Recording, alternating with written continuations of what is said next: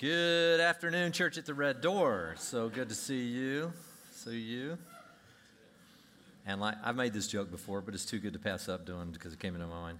And good evening to some of you that get up at three o'clock. So, so uh, I'm one of those early getter uppers. So, uh, what a privilege to see you today. Uh, I don't know if you're if you're is this your first time to church at the Red Door? Raise your hand if you don't mind. That is awesome. We can only talk about us. we had, we, had some, we had quite a few visitors the first service.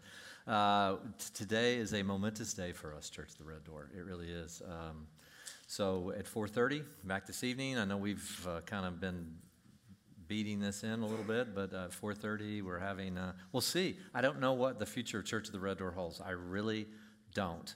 Uh, I know today is a seminal day. If you go back all the way to 2016, some of you know this story.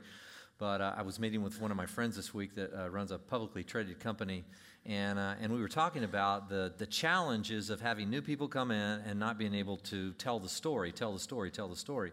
Because otherwise, you start to move away kind of subtly from your ethos, and things change and shift. And especially, and Steve, uh, Steve from Chick fil A even alluded to that a couple of weeks ago you know, when corporates bring in 170 new people, how do you tell that story? And they come in with their ideas and this and that, and all of a sudden. So you just kind of have to tell the story and tell the story. And especially for us, when it's a God story, it can be so profound and it increases our faith. And this is essentially a book of retelling the story, retelling the story, retelling the story.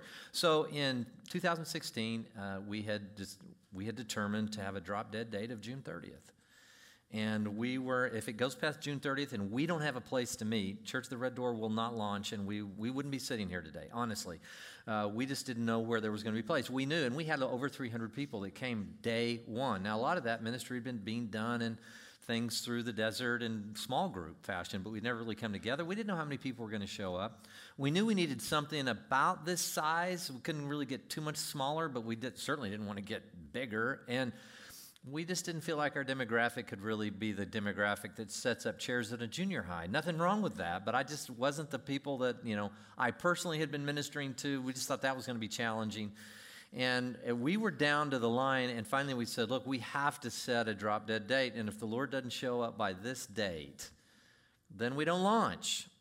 I believe, if, if my memory serves me correctly, I was in Europe at the time. And June 29th, we had no place to meet.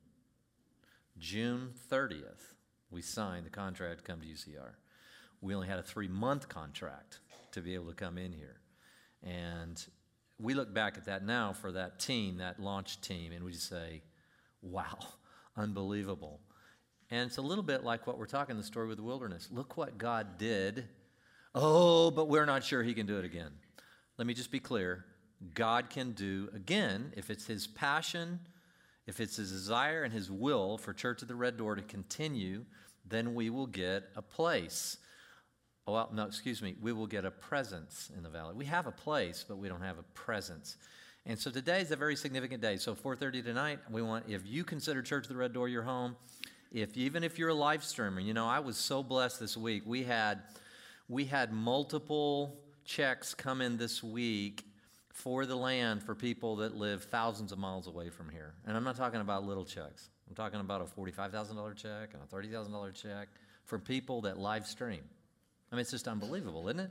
I mean, so the point is, we're not doing this for any other purpose than we feel like God's called us to do it. And we're going to talk about that. We're not going to revision this thing tonight. I'm going to give you just a little 10 minutes. We're going to give you an update, give it a few people that care about the church and we will be out of here before Brad Pitt does not get his Oscar award. So I'll just tell you that that's all that's all going to happen. That's all going to happen. I don't know anything about movies. I haven't seen one of the movies, so I'm just I just saw that he was up for something. So um, uh, anyway, so we're back, we're looking at about uh, from about 4:30, and then we'll just be kind of mingling, and then five o'clock, boom, and then and then we'll be out by 6:15. So that's the story. You're going to want to be here, and we're excited about that tonight. Everybody get that? And then lastly, because I will be punished severely by Constance, our special teams, we have a women's breakfast coming up. Uh, is it March 14th? Is that correct? I believe March 14th. And we need women volunteers desperately, like over 40, over 40 for the women's breakfast. So if you have any sense of dignity. No, I'm just kidding. No, if you it, just go up and sign up with Constance afterwards, all right? So now we need to pray and I need to make all kinds of confessions. Okay, so Lord Jesus, we love you. We thank you for the privilege to meet here at UCR. We love meeting at this facility. This has been the launch point for Church at the Red Door now for th- over three years. It's just unimaginable how fast time goes. It truly is. We are like the grass of the field as Isaiah had seen in the flowers. We are here today and gone. But Lord, generations, generations can be impacted by the message of the gospel and through a building. Uh, generations after we're gone. So we, we give tonight to you. We, we put it, we entrust it to you. And this morning, Lord, we give you this morning. Lord, we, we so need your spirit in navigating the waters uh, of crossing the Jordan. We are crossing the Jordan today, and then we're getting into strategy next week, but we're crossing the Jordan. Be with us, speak to us each individually, wherever we are. There's some that just haven't even come out of Egypt, maybe in here, some that are in the wilderness, some that have been in the wilderness for too long, some that have crossed years ago. Lord, but you can speak to each one of us individually. It's the power of your Spirit, and that's what we're asking for in Jesus' precious name. Amen. Amen. Okay, so here's where we left it. We left.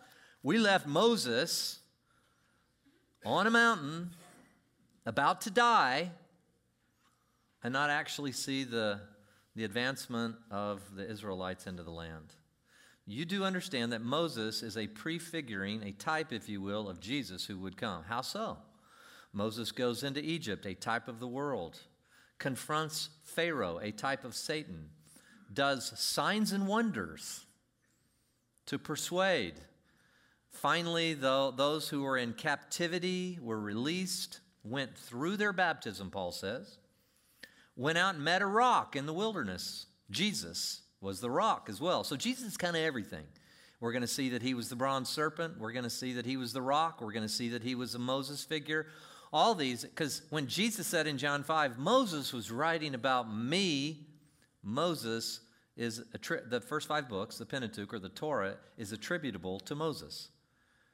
That's where we left him, but he's going to die on a mountain. Sound familiar? Who died on a mountain before the gospel ran around the world and began to go around? Well, Jesus died on a mountain before the gospel went forward, and that's what we're going to see.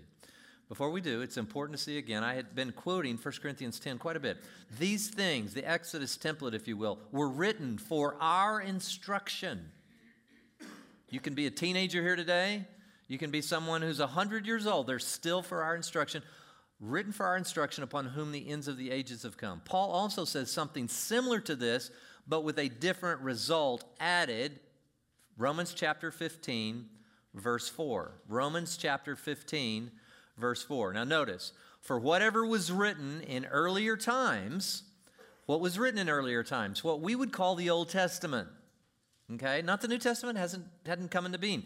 So, what was written in earlier times was written for our, the church is the our, instruction, so that through the perseverance and the encouragement of the scriptures, the Old Testament, we might have hope. If you came in here today and you feel hopeless, you've got a physical thing that's left you hopeless. You've got a relationship, maybe even a spouse relationship. You've got a children or grandchildren or whatever. You've got all these things, and you just feel, or a business or a, whatever it is, whatever challenge you have, these things that we're going to be talking about were written for your instruction to give you hope. To give you hope. Well, where did we leave Moses? Well, we left him on a mountain. Deuteronomy chapter 34. This is the passing of the torch. Okay, so Jesus, Moses would go up on a mountain to die, and then the kingdom, if you will, at that time, a physical kingdom with a physical people would go into a literal physical land. And now Jesus is doing going to do the same thing. 1500 years or so later, Jesus would go up onto a mountain to die, and he would also commission those that were Jordan crossers, and they would be sent right out and into their calling. Still happening today. Deuteronomy chapter 34. Start here. Now Moses went up from the plains of Moab to Mount Nebo. That's what you can see behind me. That is literally Mount Nebo. To the top of Pisgah, which is opposite Jericho. And the Lord showed him all the land. Now, we're going to draw our parallel. Gilead, as far as Dan, and Naphtali, and the land of Ephraim, and Manasseh, and all the land of Judah, as far as the western sea, and the Negev, and the plain, in the valley of Jericho, the city of palm trees, as far as Zoar. Okay?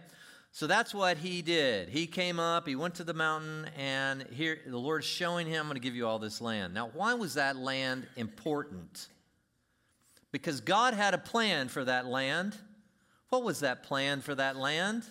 Well, just, you know, wipe out all these other people and genocide. And that's why I don't believe in the Bible. No, that was not God's plan for the land. God's plan for the land was to save the world and to bring his own son into one of their tribes, a specific tribe, the tribe of Judah, and he would be dying on a mountain in that land. That's why that land was important.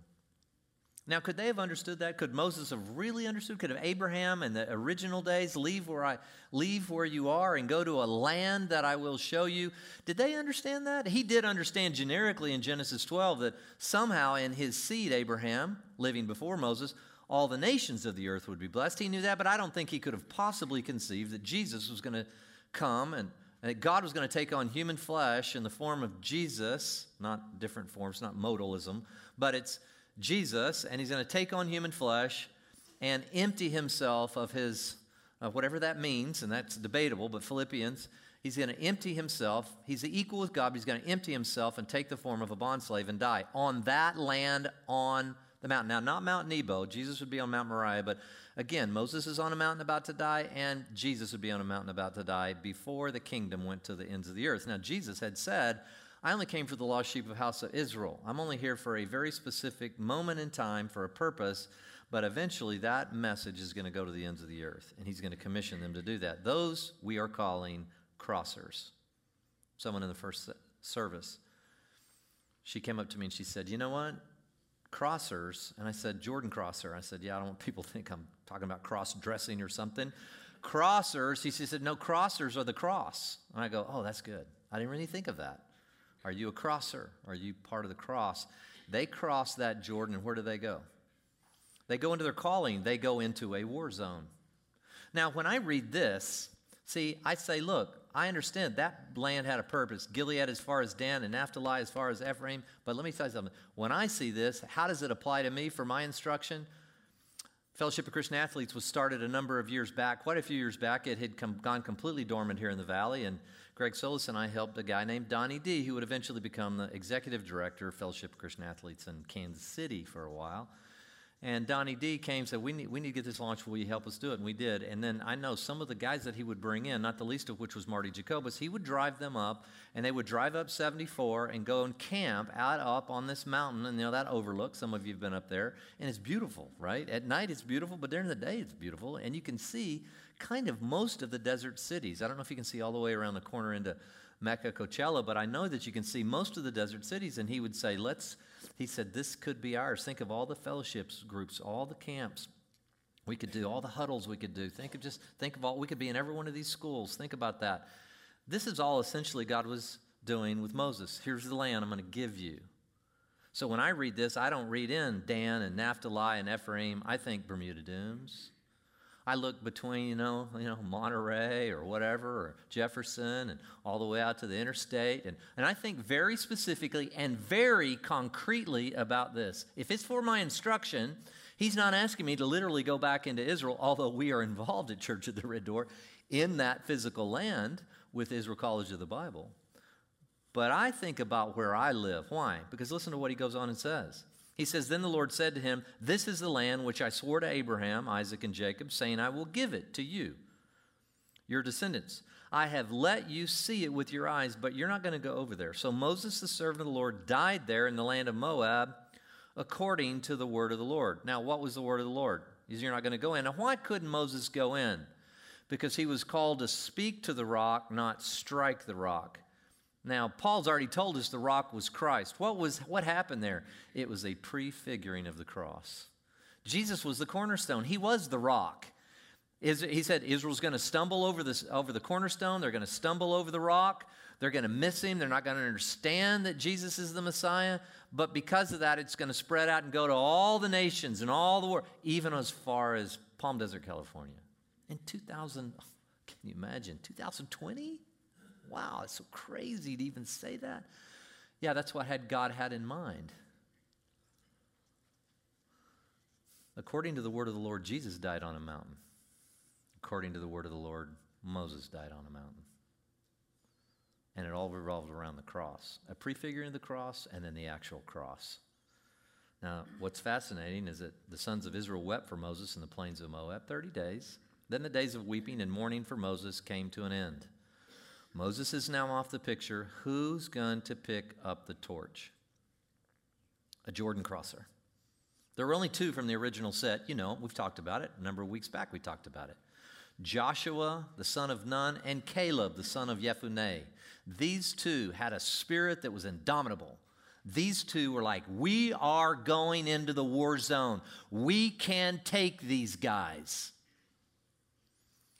The Bible simply says, Now Joshua. Moses is dead. The son of Nun was filled with the spirit of wisdom, something we find out about crossers.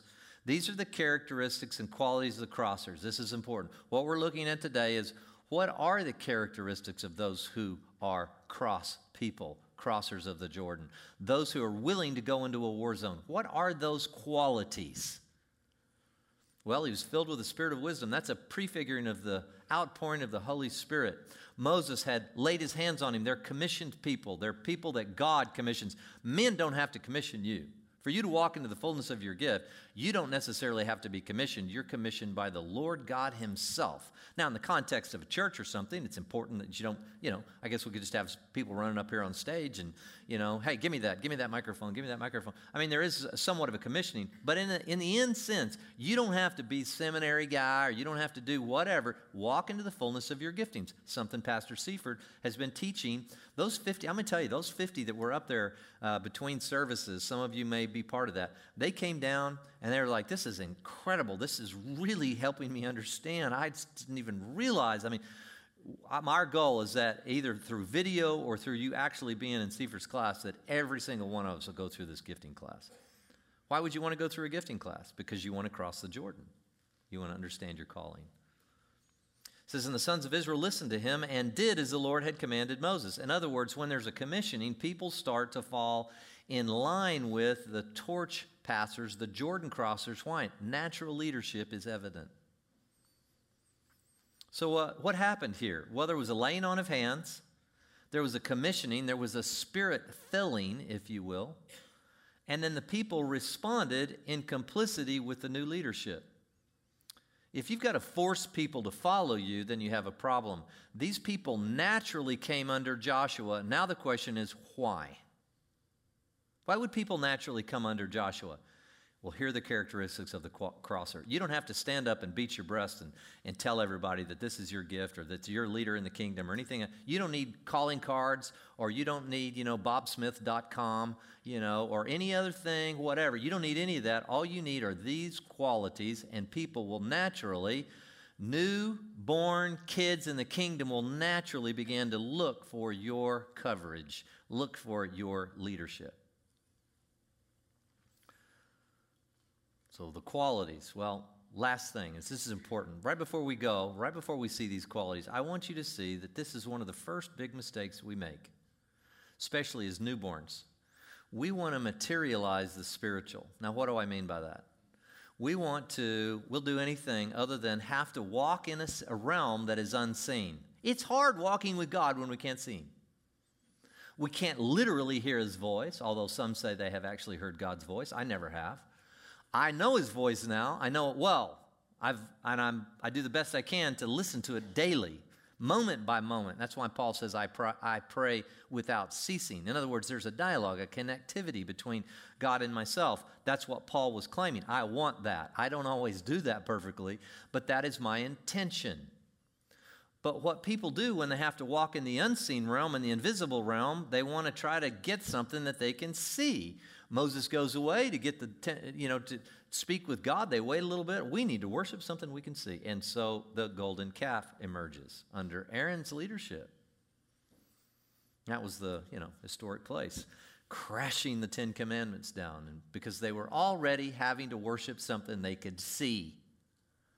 Do we do anything different? We do the same thing. Even among evangelicals, we come in, we get, we get somebody who has a particular gift, all right? We give honor where honor's due, but somebody has a gift. Usually, in the context of a religious organization, it's someone probably in the pulpit or something like that. So we want to materialize that, and all of a sudden we're giving the kind of deference that we need to be giving to God to that person. We need to materialize the spiritual. That's crazy. We're all just have different gifts. We're all on a journey. We're all a family. I can promise you, I have no, not zero, zero belief in anything uh, about myself other than someone who is a fellow journeyer with a gift alongside your gifts.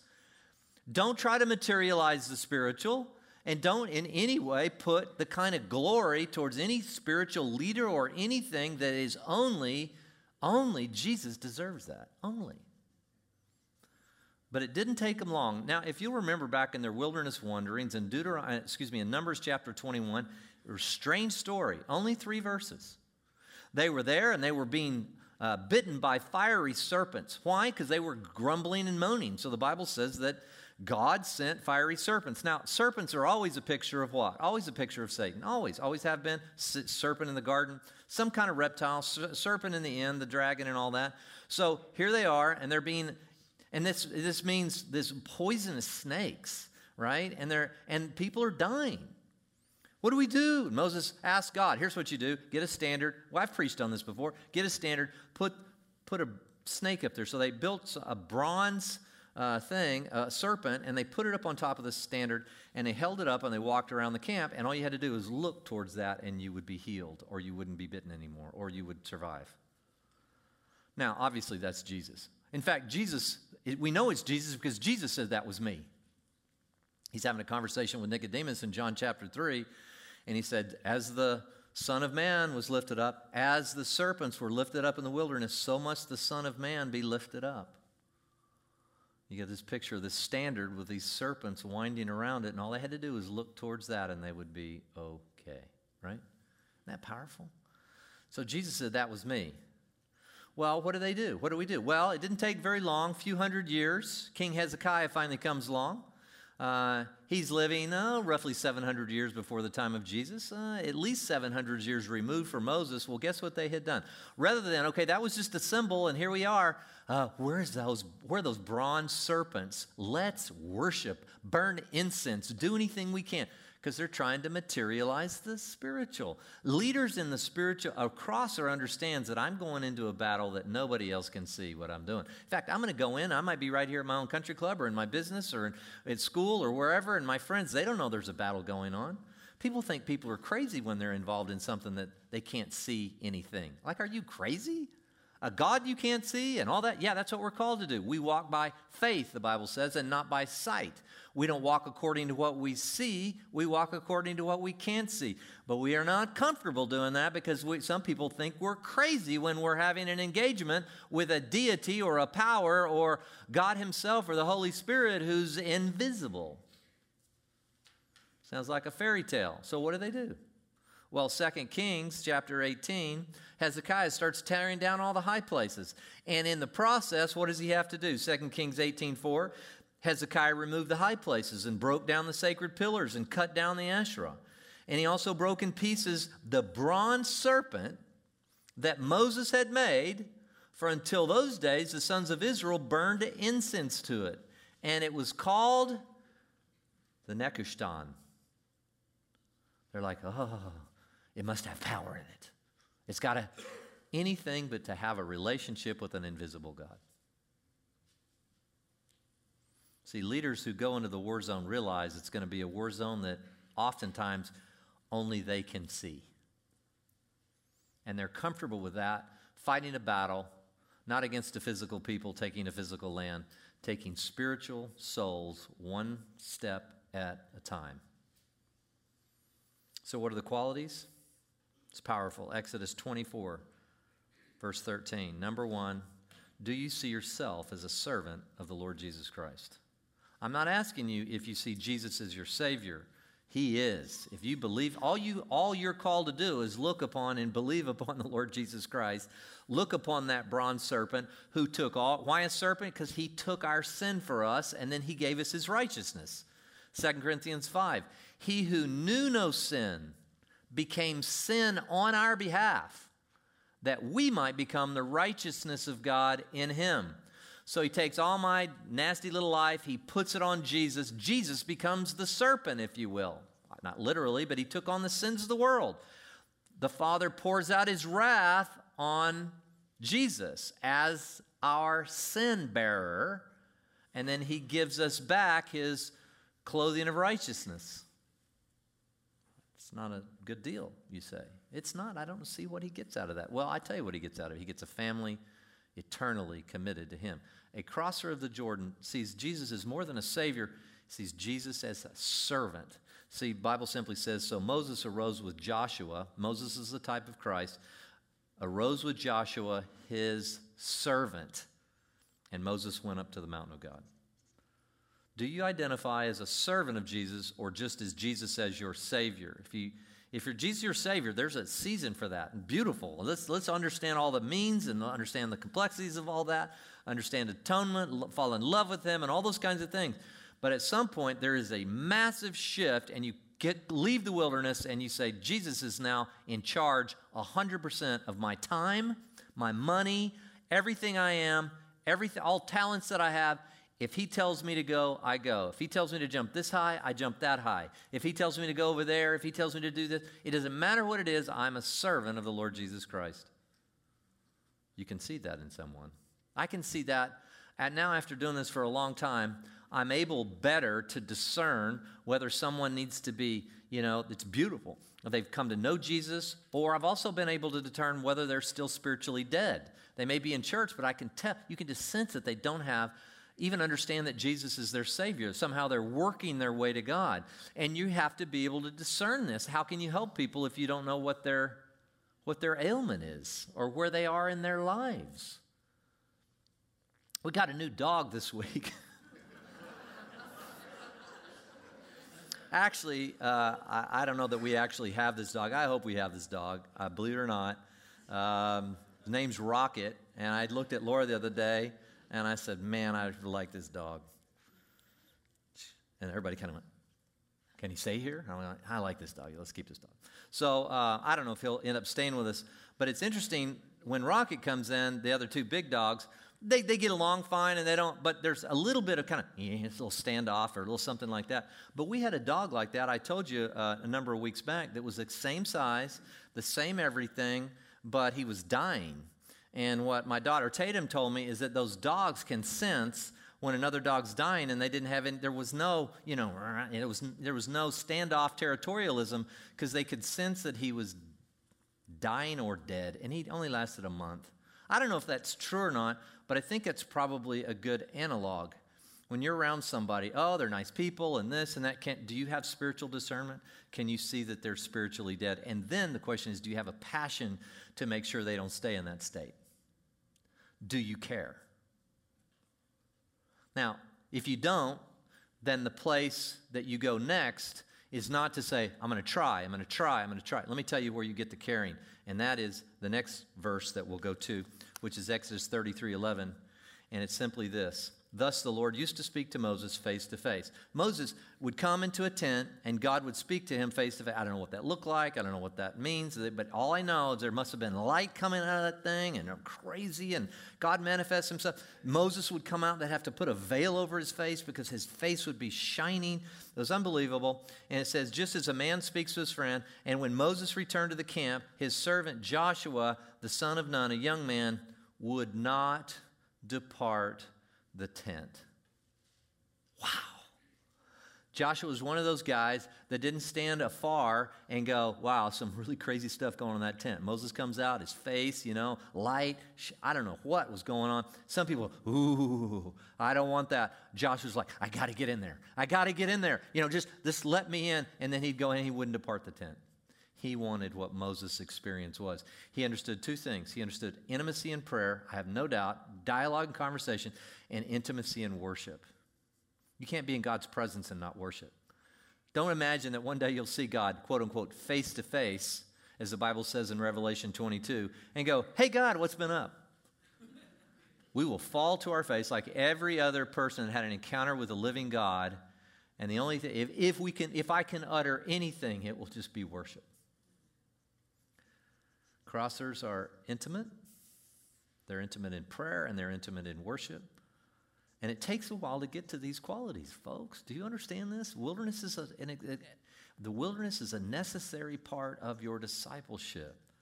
You're still having things pulled out of you that we've been talking about. And God's doing a great work in you. Just stay on there with the desire Lord, I won in the fight. Lord, I won in the fight. Lord, I won in the fight. I will not depart your tent. I will not depart your tent. Numbers 27, verse 18. Clearly, the Spirit's involved here. So the Lord said to Moses, Take Joshua the son of Nun, a man in whom is the Spirit, and lay your hands on him. Joshua, why do you think Joshua was spirit filled? I would suggest to you because he wouldn't leave the tent. Some people, th- you know, we get into all these uh, theological arguments about how do you get the Spirit and all that. Can I just tell you, the Bible's clear in the book of Acts that the, they were filled continuously with the Spirit, or some they had something to preach, and then again they were filled with the Spirit. How do you get filled with the Spirit? How do you fill your tank up? How do you get your Our Father, give us this day our daily bread? How do you get that? Not departing the tent. The tent could be in your office. It was for me this morning. I got up, I closed, I blare the worship. I mean, and I go down to my face and I get on my face. Lord, I have no idea what to say today. You're going to have to lead this. We got all kinds of challenges, and how in the world are we going to get a building? And I mean, we're only three year old. Who do we think we are? And everything else. And I just come right back and I go, whoa, stop. God can do this. When they started and launched this crossing, after, right after the head crossed. Now, catch this, it's important. I want to go back, a little out of order here, guys, for the guys in the back, but go back to Joshua chapter 1. This is so instructive for you right here in the 21st century. It's so instructive. I just, I want to get up and shout it from a pulpit. Oh, I am in a pulpit. Okay, so, so if you don't know your Bible yet, first Pentateuch, Torah, Genesis, Exodus, Leviticus, Numbers, Deuteronomy, then the book of Joshua. So what happens? Well, it's Joshua to me is a little bit like the book of Acts. There's a parallel here. I don't know if you've ever thought of it like this. But so you have Moses dying on a mountain, and then now how's this thing going to go to the remotest parts of the earth? How are they going to accomplish the land thing? How are they going to take the land? Well, they now we got the book of Joshua, which is the book of activity in taking the land. And you get to the New Testament, and you get to the end of the Gospels, and now Jesus dies on a mountain and he commissions his disciples and he with the great commission and and then and again at right before his ascension and you know start here in Judea, Samaria and just you know the Jerusalem, Judea, Samaria, and the remotest parts of the earth. And so he commissions them to go now, and then he dies on a mountain. And of course, he, he, raised, he rises from the dead and he ascends back to the right hand of the Father. Well, so did Moses, in a sense. We know that Moses didn't just go away. Why would they be worried about his t- tomb and all this? We know Moses was, uh, was alive again. How do we know that? Well, in Matthew 17, Jesus goes up to a mountain again and is transfigured before their eyes. And who shows up? Moses and Elijah. So Moses too was resurrected. Had to be. How did he get there in the New Testament? So Joshua starts. Well, the book of Acts starts, and they have the spirit and they, they get their marching orders and then they go. And then it's the it's how the church expands and outside of just israel and all the way and the book of acts concludes gets us all the way to rome. Doesn't get us all the way to the coachella valley though. Do you think god's still not interested? Did he stop? Because well rome's far enough. No he cares about this valley. Now listen to this. Now Verse 1 Now it came about after the death of Moses, the servant of the Lord, that the Lord spoke to Joshua the son of Nun, Moses' servant, saying, Moses, my servant, is dead. Now therefore arise, cross this Jordan. Okay? This is, this is the Lord's call to you individually, and I believe this is the Lord's call to us as a church right now. So we'll draw both parallels. Are you ready? Cross this Jordan and you and all this people to the land which I am giving to them, the sons of Israel. What land is he giving us? I'm not sure yet, but I know some of it. Now, I will also say that there is a church of the Coachella Valley. I, uh, just a couple days ago, I got an invitation from Ricky Jenkins, the senior pastor at Southwest, and I wasn't able to do it last year. And he and his bride are having a few people over, and we're going to go over and have dinner at their home, right? Why? Because they're part of the church, Southwest. We pray for church. Jason Duff, we partnered with at the PGA Tour outreach, you know, this last, not this year, but the year before, and we'll do it again. And uh, we support them. We pray for them. In our executive team, we pray for all these other churches. Chris Hushaw, and I can just go down a, a long list. As long as they're preaching the gospel, lifting Jesus up, and running in their lane, go for it. And right now, we've got three. The church churches, Southwest is right in the middle of a, uh, a campaign. I think they're raising some money to expand their campus. Uh, Jason is right in the middle of garden of building a new church, and here we are too. And I just say, beautiful, awesome, go for it. Everywhere the soles of your feet tread, I'll give it to you, the Lord says. And that's what we're going to read here in a minute. This is powerful. Oh, it's awesome. Verse 3 Every place on which the sole of your foot treads, I've given it to you, just as I spoke to Moses. I have a purpose for that land, and I know you don't understand it all, but I'm going to give it to you. Now, do you think that there were people who sowed heavy seed in this valley right here? Pray, harvest, prayer, built churches, sacrificed, all kinds of things, and maybe they never saw very much. Wouldn't it have been great if they could have seen today? Unity among a lot of these churches. All ch- churches going through building. Why are they going through building campaigns? Because they're growing and people are coming to Christ. Does that get you fired up? If it doesn't, take another lap around in the wilderness so that the Lord can dispossess you of the things that would be more important than that. As good or bad as they may be. In fact, I didn't do this in the first service, but I had this. Uh, the Reynolds are here from Connecticut, uh, Greenwich, and they didn't get to come this year, and I was really bummed about that. But their son is a doctor, Dr. Jeffrey Reynolds, great first name. And uh, he's a doctor, and he wrote this book, Be a Rock. Not just build your house on the rock, you, you be the rock. Now, is not saying you try to be Jesus, because, I mean, clearly in the book. But he does say this, and I thought it was poignant and very specific for us. He said, Evidence for the proposition that all people need an overarching, motivating purpose and goal to keep going day after day, often against much hardship, is abundant when one considers the following list of typical, typical interests, credentials, affiliations, activities, or causes. Here's what's typical you don't need Jesus to do this, you don't even need a spiritual understanding to do this. You need purpose for your life, and so here's what many of them are money, wealth, financial security, academic degrees, intellectual elitism, prestigious or powerful jobs, careers, important titles, our spouses, our parents, or both our children, our social and political, ideological causes, our political power, our physical beauty, including fashion and clothing and sports and fitness and performing arts and fine arts and social acceptance and popularity and sex and religious, even a religious affiliations involvement. This is a complex and unique subject, and I'll deal with that later, he says. Now, what do all these have in common? First, it needs to be noted that these activities or pursuits are not inherently bad. The problem arises in making any of these one's overarching motivation and driving purpose for our lives. Not only is there a better ultimate purpose for which we were born than these, but such pursuits all tend to appeal to our self centered nature, our desire to keep ourselves enthroned as the ultimate master over our entire life. Are those interests more important than advancing the kingdom of giving you the land that you were promised? As a church, as an individual, everywhere the sole of your foot treads.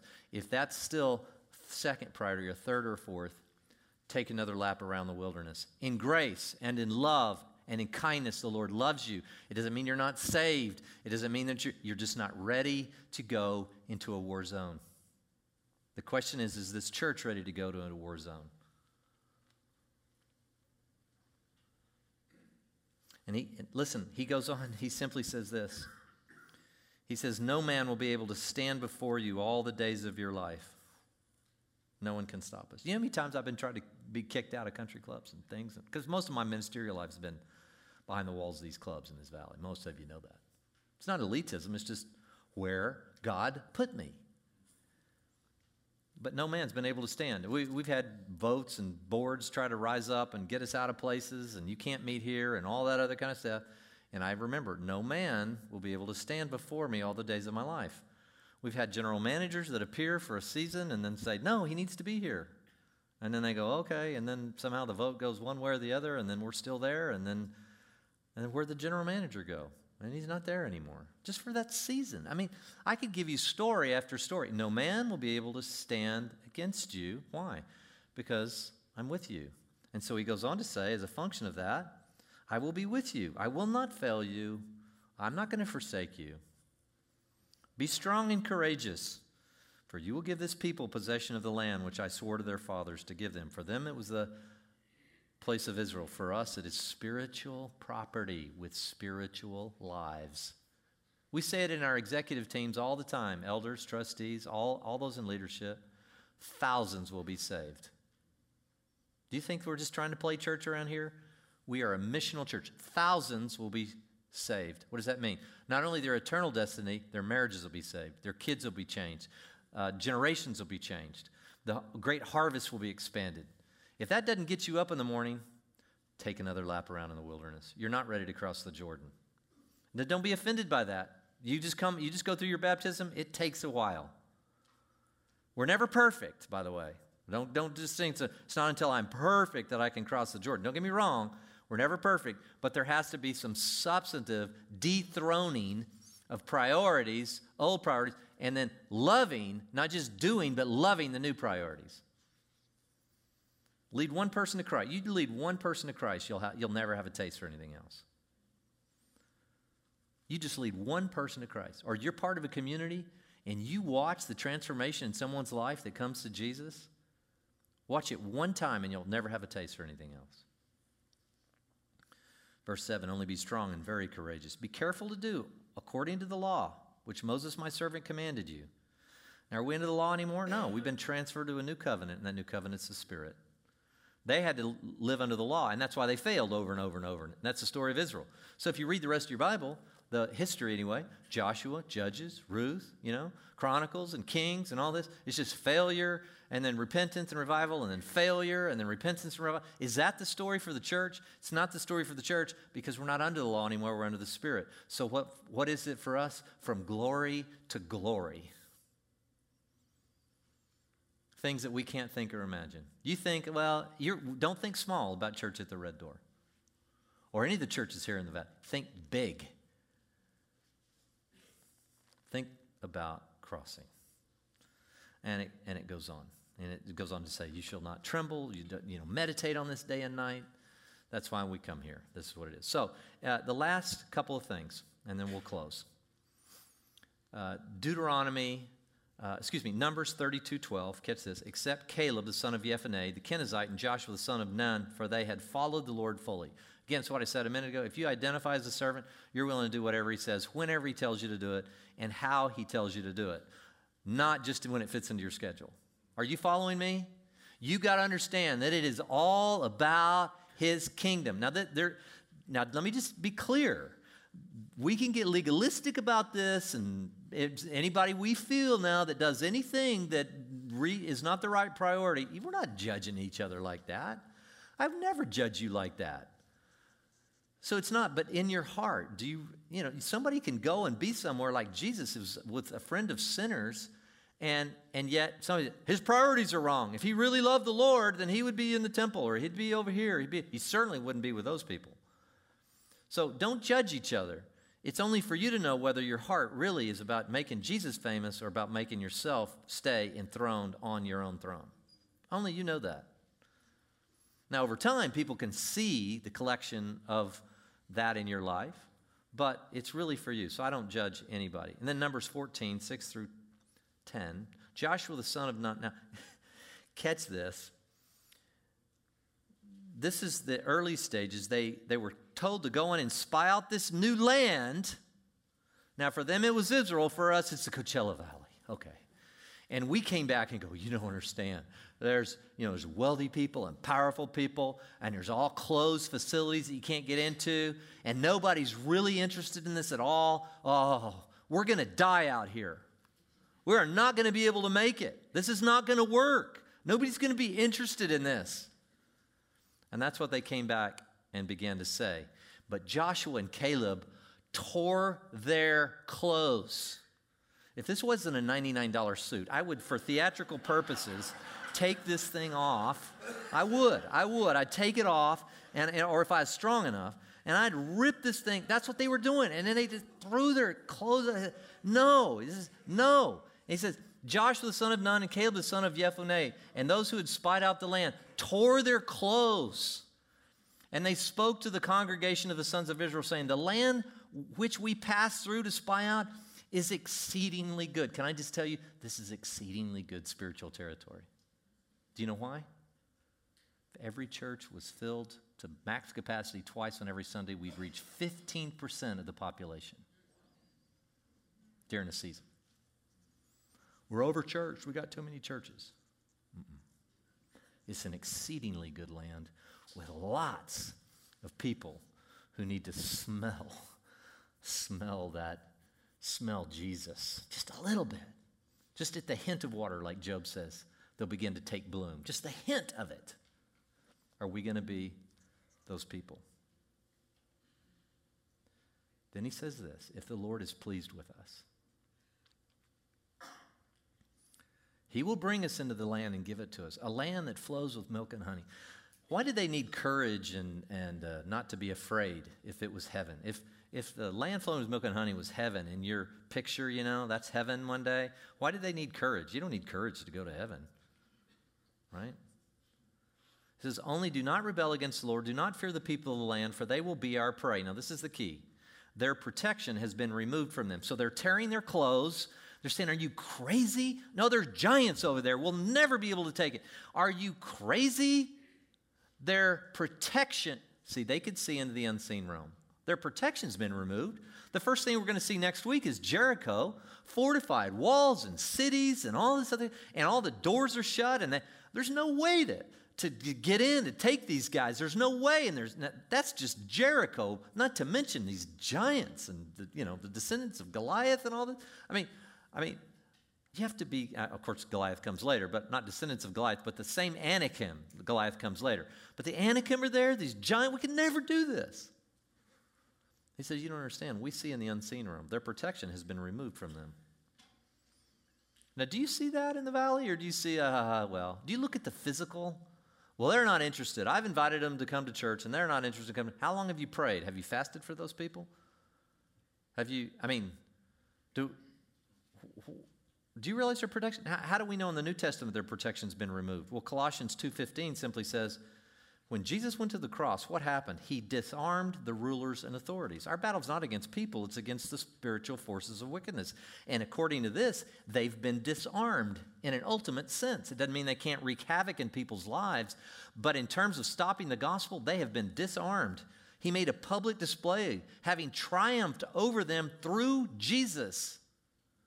Why do we look into the unseen realm and tear our clothes of an anguish and not tear our clothes because people don't think we can have an impact in this valley? Yes, we can. Their protection's been removed. Jesus went to the cross and disarmed these forces. And then lastly, and we'll close with this, Deuteronomy 1 35. Catch this. These are the qualities of the crossers. So they're informed I call it informed fearlessness. They're not just fear, fearless because they're so courageous, they've been informed by the very character, qualities of God, and watching Him provide for them for all those years. So they're informed when they're courageous. And then lastly, is just flat out leadership. Verse uh, 35. Deuteronomy Not one of these men, this evil generation, shall see the good land which I swore to you give your fathers. They just, they never could get out of the wilderness. They just took another lap, took another lap, took another lap, never really got interested. In, were too afraid, too, didn't have any courage, whatever reason, except Caleb, the son of Jephunneh, he shall see it. And to him and to his sons I will give the land on which he has set foot, because he has followed the Lord fully. And then lastly, the Lord was angry with me also on your account, saying, Not even you shall enter there. Joshua the son of Nun, who stands before you, he shall enter. Encourage him, for he will cause Israel to inherit it.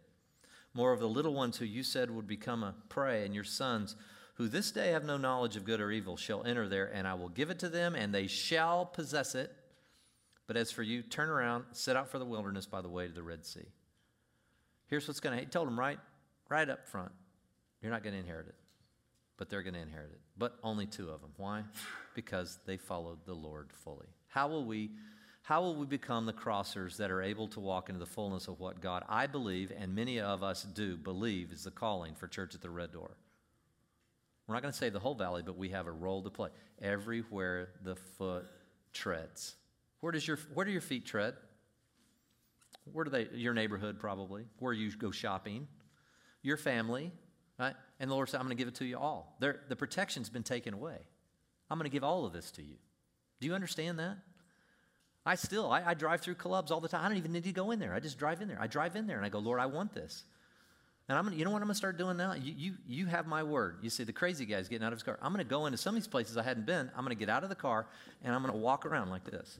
Lord, my feet are treading here it's mine. According to this, you say it's mine. Their protection's been removed. There's no reason that the gospel cannot have impact right here. That's our task. So, who is the crosser? Well, I wrote this down. This is kind of the defining. Who are the crossers? Crossers. A servant hearted, all because of all the qualities we just looked at, a servant hearted, spirit filled worshiper who does exactly as the Lord instructs, or at least has that as his or her primary intention in life. None of us do it perfectly, trust me. And never fears the outcome because he or she realizes that the enemy has been disarmed and the spiritual ground he or she has been given will come to them. Now you're ready to cross. These are the qualities. Now, some of you, uh, may not be out of Egypt yet. You need to just look up, look up to that bronze serpent, realize that was a picture. Look to Jesus on the cross and say, I believe in his death, burial, and resurrection, and I am so sorry. Will you be my Savior? He will, in that moment, save you. And then you go into the wilderness, and he begins to do a deep cleansing in your soul, giving you new desires, put a new spirit, and give you a new heart. And that takes a while. And if you're in that stage, whether you be infant or toddler or little tiny baby or teenager, but at some point you grow up, you mature in Christ, and said, Let's take him. He can have everything that I am. Because I have a feeling if I don't give it to him, I'm not ready to cross. That is powerful. Do you understand how that's our instruction? That gets me up in the morning, and many of you as well. So, our, pl- our plan is to take a next step and cross that Jordan and move into our calling. Let's pray. Father, we thank you for this morning.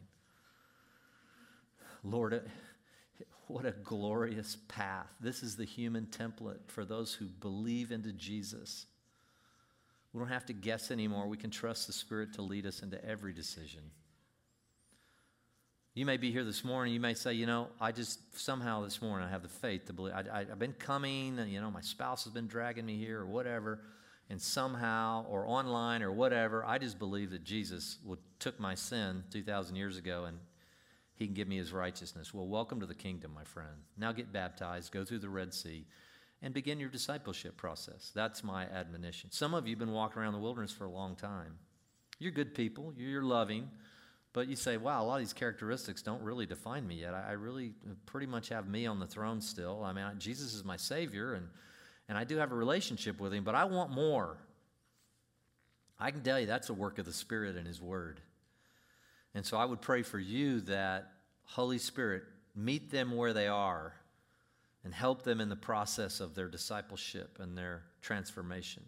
And then for those of you who say, I am ready to cross, I am ready to go, I, I do not leave me behind, we can take them because they're, they've been disarmed, their protection's been removed, and there's dying people that smell like death, and we have the answer. And for you, I say, go for it. Let's do it together. And all this is made possible by that blood on the doorpost, that blood on the red door. Father, we thank you. We do. In Jesus' precious name. Amen. We'll prayerfully see you back here at 4:30. Have a wonderful day. God bless you. We love you.